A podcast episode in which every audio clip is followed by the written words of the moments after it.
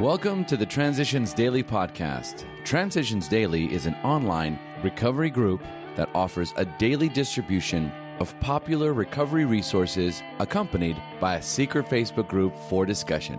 We hope you enjoy today's readings. This is Transitions Daily for January 15, read by Craig M. from Denny, Scotland. AA Thought for the Day Fear. The achievement of freedom from fear is a lifetime undertaking one that can never be wholly completed. When under heavy attack, acute illness, or in other conditions of serious insecurity, we shall all react to this emotion, well or badly as the case may be. Only the self deceived will claim perfect freedom from fear. From Bill W., Grapevine, January 1962, as Bill sees it, page 263. Thought to consider Courage is a willingness to accept fear and act anyway.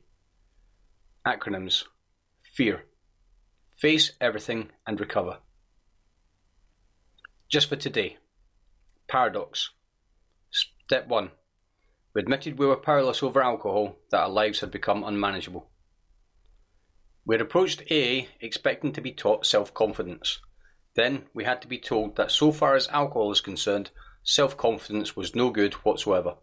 In fact, it was a total liability. Our sponsors declared that we were victims of a mental obsession so subtly powerful that no amount of human willpower could break it.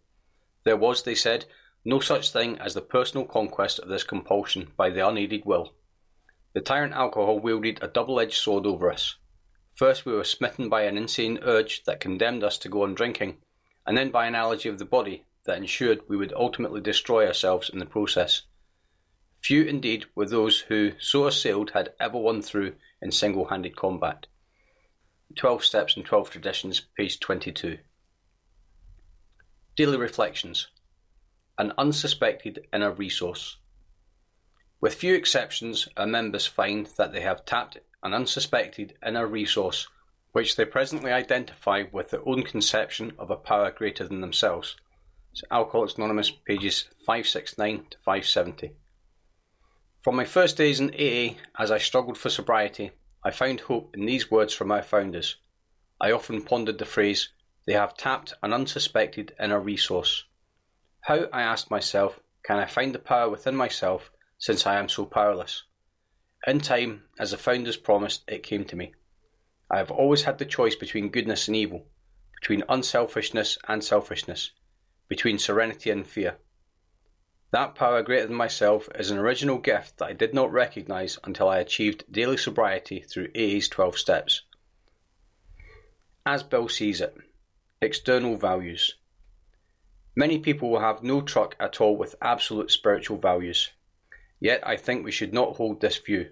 Perfectionists, they say, are either full of conceit because they fancy they have reached some impossible goal, or else they are swamped in self condemnation because they have not done so. Yet I think we should not hold this view. It is not the fault of great ideals that they are sometimes misused and so become shallow excuses for guilt, rebellion, and pride. On the contrary, we cannot grow very much unless we constantly try to envision what the eternal spiritual values are. Day by day, we try to move a little towards God's perfection, so we need not be consumed by maudlin guilt for failure to achieve His likeness and image by Thursday next. Progress is our aim, and his perfection is the beacon, light years away, that draws us on. It's from Grapevine, June 1961, and a letter 1966. Big Book quote Someday we hope that Alcoholics Anonymous will help the public to a better realization of the gravity of the alcoholic problem, but we shall be of little use if our attitude is one of bitterness or hostility. Drinkers will not stand for it. After all, our problems were of our own making. Bottles were only a symbol. Besides, we have stopped fighting anybody or anything. We have to. It's Alcoholics Anonymous, Working with Others, page 103. 24 hours a day. AA Thought for the Day. The AA program is a way of life. It is a way of living, and we have to learn to live the program if we're going to stay sober. The 12 steps in the book are like guideposts. They point the direction in which we have to go. But all members of the group have to find their own best way to live the programme. We don't all do it exactly alike. Whether by quiet times in the morning, meetings, working with others, or spreading the word, we have to learn to live the program. Has the AA way become my regular, natural way of living? Meditation for the day. I will relax and not get tense. I will have no fear because everything will work out in the end. I will learn soul balance and poise in a facilitating, changing world. I will claim God's power and use it because if I do not use it, it will be withdrawn.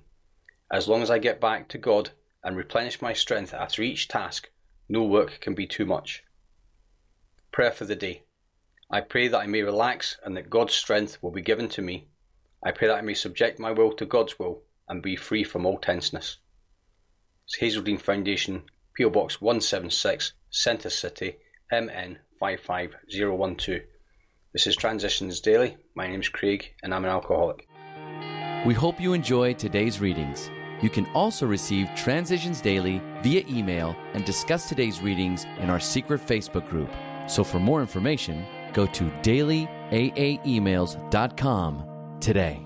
Other than the 24 hours a day reading, unless otherwise specified, all quotes copyright Alcoholics Anonymous World Services Inc. 1952, 1957, 1967, 1973, 1975, 1976, 1980, 1981, 1984, 1985, 1988, 1990, or 2001.